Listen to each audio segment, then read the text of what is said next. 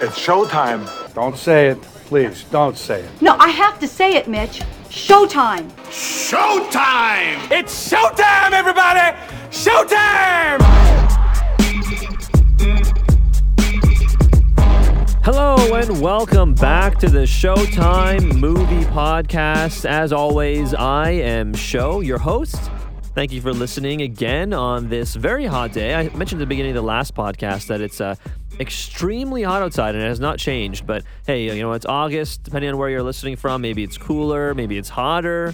Anyways, can't complain too much about the weather. It's always nice to have some heat. I mentioned before that I like the heat better than the cold, so you know what, I guess I'm getting what I wished for. It's the summer. But you know what comes with summer is the blockbusters. We talk a lot about blockbusters on this program because, you know, I like those kind of movies, and they are, I guess, the main movie that's available to you, the viewer, when you go out to movie theaters in the summer, right? So, you know, no better time than to talk about the kind of film.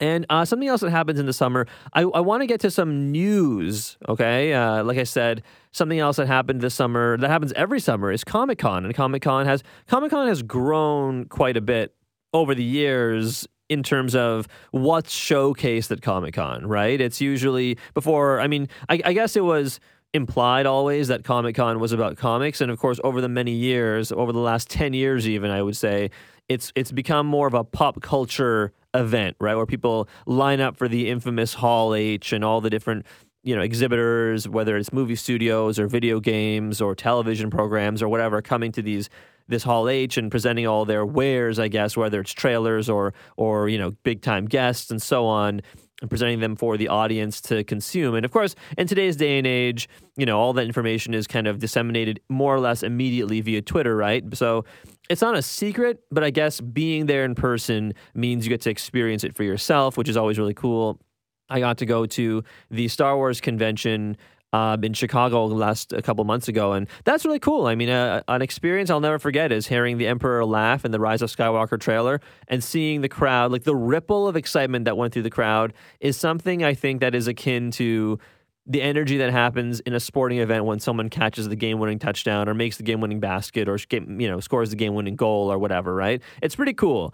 So for those who were not able to go, however, I wanted to take a little bit of time on this episode to break down one of the larger offerings at Comic-Con, the Marvel Studios panel, and they had 10 new things to announce. It's kind of nuts. Some of those 10 things are items that we knew about, and they just announced release dates. Some of those things are we had no idea what it was before, but a lot of the Phase 4 entries for Marvel Studios has been announced. So before we get to Disney's D23 conference, which is coming out later this month, or I guess next month in August. Later in August, I'll be coming out. But before, and I'm sure they'll be announcing some Phase 5 things. But before we get to that, I want to take some time and talk about the Phase 4 announcements at Marvel Studios panel at Comic-Con.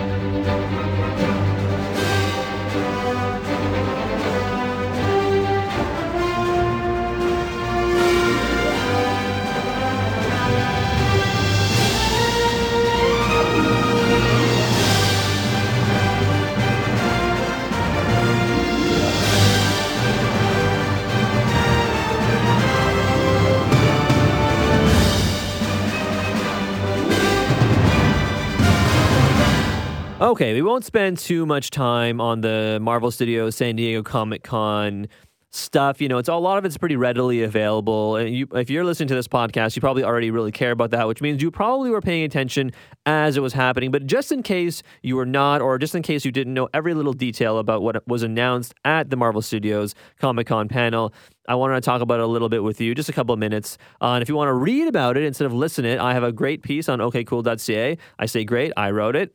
Full disclosure, but I still think it summarizes everything pretty well, pretty succinctly, which is what you want, right? But let's get right into it. So of the 10 pieces, the 10 projects, let's say, 10 projects that were announced during this panel, 5 of them are television programs and 5 of them are movies, okay? And the television programs are going to be made available to you, the consumer, to me and you, via Disney Plus, right? And of course, we talked about this a little bit over the last couple of months, but Disney has already released plans for their own streaming service, which is called as you know, Disney Plus, right? It's a competitor to Netflix. And it's important to note that when Disney bought Fox, they acquired Fox's majority share in Hulu, which is, of course, another streaming service that's not available in Canada, whereas the Canadian release date for Disney Plus is unclear, though Disney has confirmed, if you're a Canadian, that the service will be available in Canada at some point. Probably won't be for the same price point, because the American price point for Disney Plus, I believe, is $9.99 a month. And, you know, as we know, the Canadian price point to, you know, dollar conversion is a little different. I'm going to guess $14.99 a month, maybe $12.99 a month, something thereabouts. So it'll be more than $9.99, I got to imagine. But back to Hulu, again, not available in Canada. But when Disney acquired Fox, they acquired Fox's share in Hulu, and Comcast owns the minority share in Hulu. So I believe you'll probably can expect to see at some point in the next year or so Disney acquiring the full breadth of Hulu. Nothing really matters, and I think that's probably just for monetary purposes, but as far as control, creative control goes, Disney, with the majority stakeholder, you know, they can do whatever the hell they want with Hulu. So between Hulu and Disney Plus, this is the reason I mention it, is because that'll be a large part of taking away from Netflix's subscriber base, because we're kind of getting to the point now where everyone who, like, you know, the problem with cable is that you couldn't pick and choose what you wanted, like a menu, right? You had to just buy your cable package, and that was the problem. And so with all the cord cutting, people are kind of, the criticism is, oh, we're going back to cable because then you have to subscribe to this for one thing, you know, like Disney Plus for one thing, Netflix for another thing, Hulu for another thing, you know, CBS All Access, Showtime, and all these AMC and all these different channels, everyone, HBO, they all have their different, you know, subscribing services, streaming services, and, you know, that's kind of a problem. I would argue that the benefit is that you can at least pick and choose. As someone who uses Netflix myself, and here in Canada, we have Crave, which lets you use, you know, Stars and HBO and all these other shows. I would argue that between Netflix, Crave, and now Disney Plus, you can pretty much get anything you want, right? Anyway, so that's the kind of streaming service situation. The Netflix competitor, Disney Plus, is being released to U.S. customers on November 12th, 2019. So in a couple of months, not very long from now, which is why they had to announce these 5 shows. So here are the 5 shows, okay? We already knew that The Falcon and the Winter Soldier, WandaVision, and Loki, okay? We already knew about those 3 TV shows. They haven't released any details about the plot, but we do know that Falcon and the Winter Soldier will be coming out in fall of 2020, WandaVision, spring of 2021, and Loki is spring of 2021 as well. So all of the actors will be reprising their roles. So Anthony Mackie, who plays the Falcon, Sebastian Stan, who plays the Winter Soldier, Elizabeth Olsen, who plays the Scarlet Witch, Paul Bettany, who plays the Vision, who is dead, but I guess we'll see him come back in some fashion, and Tom Hiddleston, who of course famously plays Loki. And we kind of speculated before that with Tom Hiddleston, because of course he dies at the beginning of Infinity War, right? And so because he does die, you see in Endgame when they kind of have these alternate universes when they go back in time, and then, you know, Loki flees with the Infinity Stone in the past and like in 2012. So they have confirmed that the Loki show will be about that version of Loki, right? It'll be about this alternate universe Loki. So I guess we'll see how it works. Maybe that Loki will come back into the main, you know, the main movie universe, the MCU, in some fashion. Who knows? Maybe he won't, but I think it'll be a fascinating look at the continuing adventures of Loki, considering Tom Hiddleston is so popular. Kevin Feige, who is the kind of president/CEO of the Marvel Studios part of Disney, he also announced plans for 2 new Disney shows, and this was the actual new programming. There's a What If show, which comes out in summer of 2021, and Hawkeye is getting his own show, which is fall of 2021 as well. So the What If show, and it's literally just What If ... that's the name of the series, and it was advertised as the first MCU animated series. And Jeffrey Wright, who you may know from Westworld, he was the new Felix Leiter in the rebooted James Bond movies with Daniel Craig. Jeffrey Wright is going to be providing the voice of the Watcher. And many of the actors from the existing properties will be lending their voices, I guess, to their characters once more. And to go to the Hawkeye one, you might imagine Jeremy Renner, who will reprise his role for Hawkeye, where it'll also reportedly explore Clint Barton teaching Kate Bishop, who is another talented individual, you know, without superpowers, to become the next Hawkeye, how to manage that kind of thing. They have very, very snazzy looks also, like in terms of the logos and stuff. Really cool. I like the Hawkeye one, I have to admit. And then, so those are the 5 television programs. Of course, because they're television shows, you don't know what day it exactly is going to be releasing, because I got to imagine like Disney Plus or like Netflix, I should say, Disney Plus will be releasing everything in, you know, one big go. You know what I mean? Like, you'll be able to binge the whole season. And, you know, for Star Wars people, this is not something that was announced at the Marvel Studios panel, obviously, but, you know, Star Wars, another Disney property, right? And so The Mandalorian, which will be another television programming that's coming out later this year, I believe. I believe The Mandalorian is going to be the first, you know, Disney Plus property to launch with the service when it goes live. I think that's the hook, right? The Star Wars one is there available right away. So there's that as well. 5 movies also, and Phage revealed some details on these new 5 movies. Again, some of it announced, but you know, a lot of the release dates had not been announced. So let's go in order. Actually, I was going to say let's go in order how it was being announced at the panel, but I don't want to do that. Let's go in order of when these movies are coming out to theaters. Okay, so which means that the first one coming out on May 1st, 2020, is Black Widow, and of course, you know, we knew Black Widow was filming, and Scarlett Johansson may be gone from the overall MCU with, you know, Romanov's untimely death and Endgame. But like I said, the prequel has been filming for a while. Some footage from the film was apparently shown at the panel, which reportedly shows Natasha returning to Budapest after the events of Civil War, and then she later meets/fights the infamous Taskmaster villain, right? So he's going to be the bad guy in the movie. And another little detail, kind of cool one, it'll be the first time that the coveted, you know, quote-unquote beginning of summer blockbuster tentpole is given to a female-led flick, which is pretty cool, right? And other actors are David Harbour, Florence Pugh, O.T. Fegbenelli, and Rachel Weisz, and it's directed by Kate Shortland. The next one coming out is The Eternals, I think it's just Eternals. It's not The Eternals, it's just Eternals, which is coming out November 6th, 2020. Not much is known about The Eternals other than, you know, really they're a humanoid race of super beings. They're created by another race called the Celestials, and the Eternals live on Earth and have protected it from cosmic threats through time. And, you know, I guess the idea is that they're so long-lived that many of their, I guess, group have inspired myths, right? Like Greek, Roman, Norse, kind of like Thor and his ilk have inspired, you know, other myths as well. And it has a very star-studded cast, all of whom were there. Angelina Jolie, Richard Madden, Kumail Nanjiani, Lauren Ridloff, Brian Tyree Henry, Salma Hayek, you know, Leah McHugh and Don Lee, and it's directed by Chloe Zhao, which is pretty cool. Seems destined kind of I imagine, for a takeoff akin to Guardians of the Galaxy, though I would imagine that the comedy will be a little toned down, and the kind of like cosmic drama, I guess, that surrounds them will be kind of pumped up a little bit. I'd like to say, though, that on this very podcast, on last episode, I had to do with Spider-Man Far From Home, and we had Mark Stanush on, and we did some predicting at the end of it, and I predicted that Black Widow and Eternals would be the two movies coming out in 2020 from Marvel as they focus on Disney+. So there you go. Bam! Nailed that shit, you know? Nailed it. So there you go.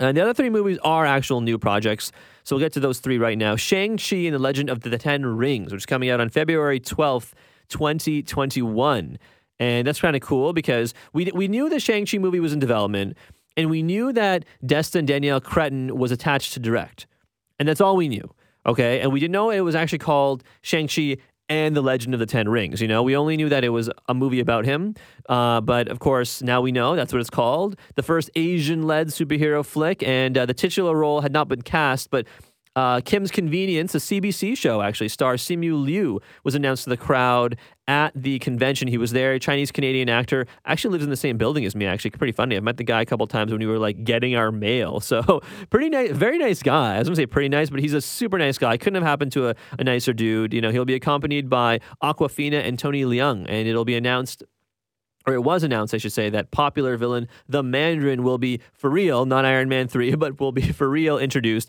for the first time, which is pretty cool, right? So the next movie on the list is Doctor Strange and the Multiverse of Madness. That's coming out May 7th, 2021. Benedict Cumberbatch is returning to play the Sorcerer Supreme, and he'll be joined this time around by Elizabeth Olsen's Scarlet Witch. It's what's being called billed as, I should say, quote-unquote, the first scary MCU film, even though it has a PG-13 rating. But, you know, Scott Derrickson is coming back to direct as well, and it's kind of interesting. They're going to try something a little different in terms of tone and feel. I'm kind of excited. And with Olsen's involvement, it'll also reportedly tie into the WandaVision series we mentioned earlier on Disney+. And, you know, who said corporate synergy is a bad thing, right? So that's the 4th movie. And the last movie they announced In terms of release date, Thor, Love, and Thunder, i.e. Thor 4, coming out on November 5th, 2021. And it's not a shock, right? I mean, Thor Ragnarok, Thor 3, wildly successful. Marvel must have been somewhat, reticent to abandon the new look, the new feel of Thor and that of his crew, right? Because Thor 1 and 2 were kind of like Shakespearean kind of drama, and whereas the 3 and then Thor and Infinity War and Endgame were a little more lighthearted and a little cooler, right? So... they used Chris Hemsworth comedy chops a little bit more, right? So we had gotten the Thor 4 announcement via Twitter a couple of weeks ago, but at the actual convention, Phage trotted out Chris Hemsworth himself, Tessa Thompson, director Taika Waititi, who is returning, and Natalie Portman. And, the Oscar-winning actress hadn't appeared in a Marvel movie since 2013's Thor The Dark World, and I'm not counting that, half a second scene in Endgame. But Phage dropped a bombshell on the crowd anyways, which is that Portman will be the new Thor, which is kind of cool, right? So a relatively recent run of comics from Jason Aaron's Mighty Thor. So I guess they're going to be adapting that. Maybe Thor dies in Thor 4. Maybe he just becomes Odin's son and Natalie Portman's Jane Foster becomes Thor. Who knows, right? Kind of cool. Fun passing of the hammer, I guess. Not a torch anymore. Hammer. And that kind of wrapped up all the official release dates. And Phage kind of offhanded mentioned Black Panther 2, Guardians of the Galaxy 3. He mentioned the Fantastic Four and the Mutants, obviously hinting at the X-Men. Nothing beyond a few passing words in their direction. I'm guessing that, like I mentioned, Disney's D23 conference will have more on Black Panther 2, Guardians of the Galaxy 3, and Captain Marvel 2. Those will be the three projects I think we hear a little bit more on for Phase 5 in later this month, I keep saying this month. It's not August show. Come on. Later in August. And next year's Comic-Con, we'll have some more on the X-Men and the Fantastic Four. That's my guess. And the last surprise of the panel, which is pretty cool, as a two-time Oscar winner Mahershala Ali walked out, and he donned a hat. Everyone had hats for their own projects, right? And Ali walked out and donned a hat of his own, which announced the final project of the evening, which is Blade. So the vampire hunter is back with a vengeance.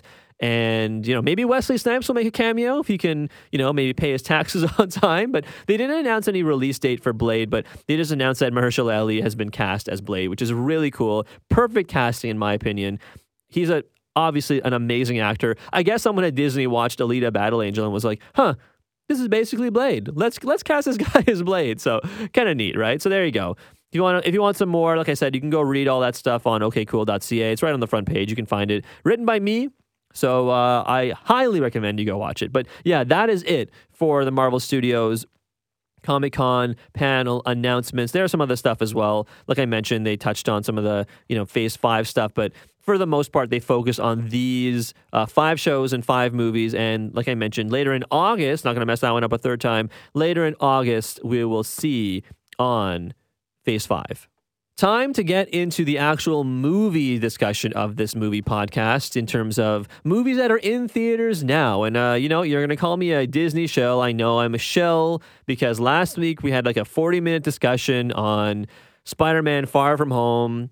And this week we talked about Marvel Studios, and now we're going to talk about The Lion King. I know, I'm sorry. Next week, I promise we'll get away from Disney. But for now, I really want to talk about The Lion King because, I mean, of course, virtually everyone who goes to see movies has probably seen the original Lion King. I'm not saying everyone who goes to see movies has seen the new Lion King, the CGI Lion King, quote-unquote live action, even though it's all CGI. I'm not saying that everyone has seen that movie, but I am saying that most people, I would say like 90% of people who love movies, so if you're listening to this podcast, you probably love movies, has seen the original that came out in the early 90s, right? Lovingly animated, very, very famous film, spawns lots of memes. Everyone loves that movie. And this version, Jon Favreau's version, is the latest Disney film from the Disney Renaissance to be remade into a live-action film, right? Of course, we got Aladdin earlier this summer, and now we're getting The Lion King. So without further ado, let's get right into the review for The Lion King because there's lots to talk about. So Jon Favreau's latest for Disney, not his first, but his latest, the re-adaptation of The Lion King.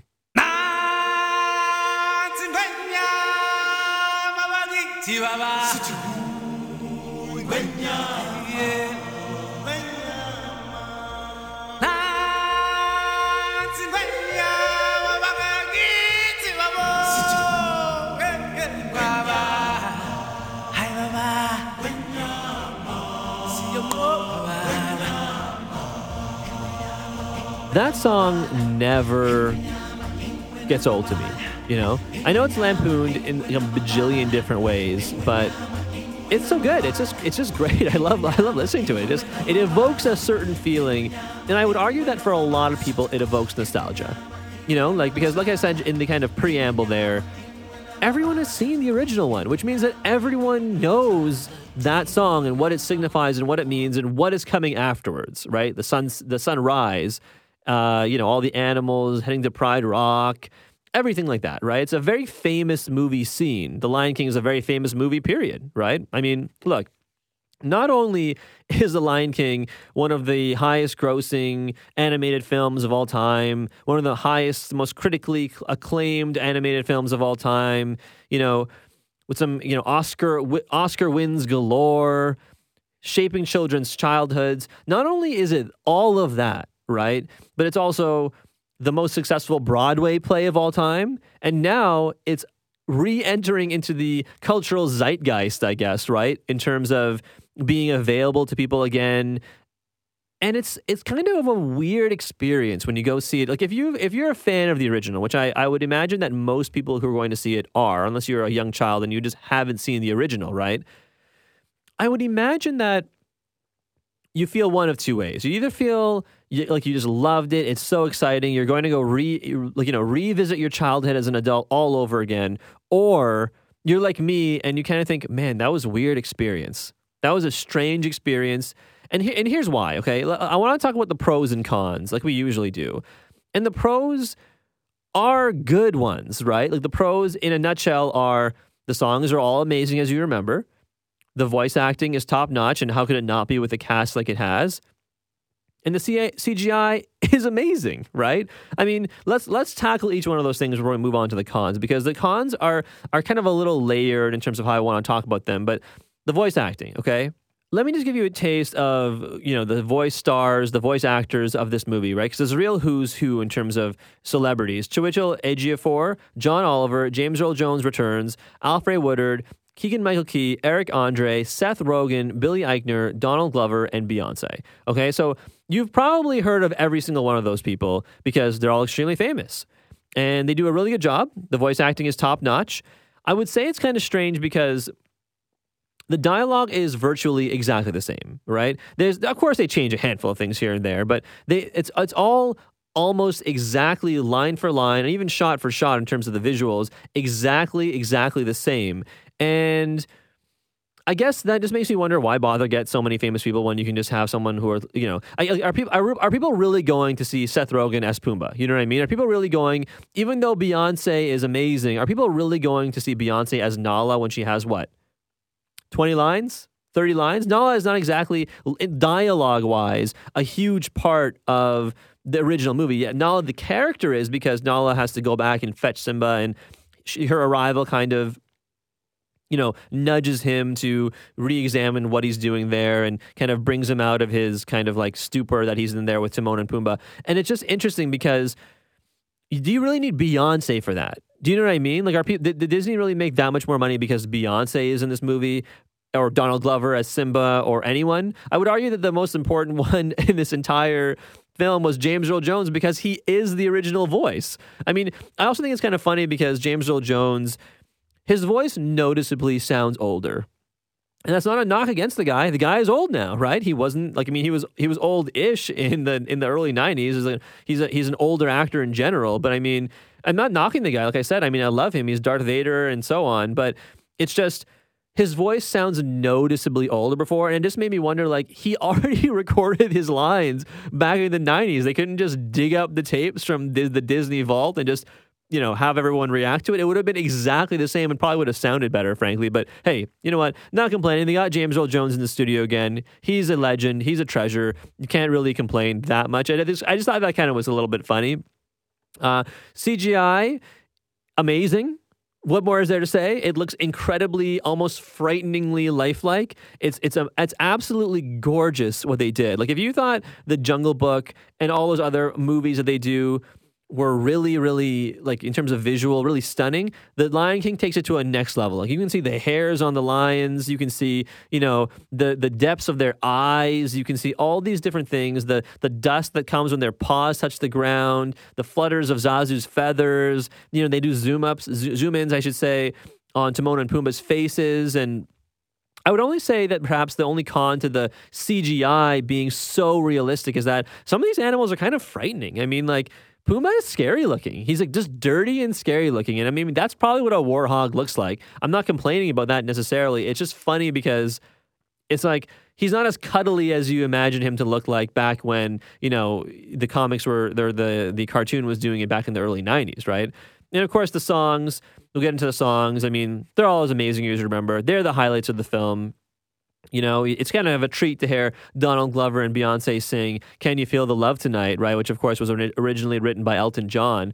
And it was cool. I have to admit, that was neat. Maybe that's why you get Beyonce. But, I mean, do you really, you know, I don't know. It's just, do you really need Beyonce to sing a song for like 2 minutes when, you know, you could have gotten someone else probably less expensive? I guess Disney doesn't care. This movie's breaking in the dough. Doesn't probably really matter to them because they're not going to make a Lion King 2, right? Like Return to Pride Rock or whatever the hell it was called, with all these voice actors, because they can just remake another movie, right? I mean, we already know they're remaking Mulan, and we already know they're remaking The Little Mermaid. I was going to say The Last Mermaid, like The Last Samurai, but The Little Mermaid and Mulan. And there's no trailer for The Little Mermaid, but we have seen the trailer for Mulan. Looks pretty cool. Looks like they're trying something a little different. And that kind of brings me to, I think, my major issue with The Lion King, if we could get into the cons now, right, is that there's no change to this movie. There's absolutely in no way, shape, or form, anything different about the narrative of The Lion King.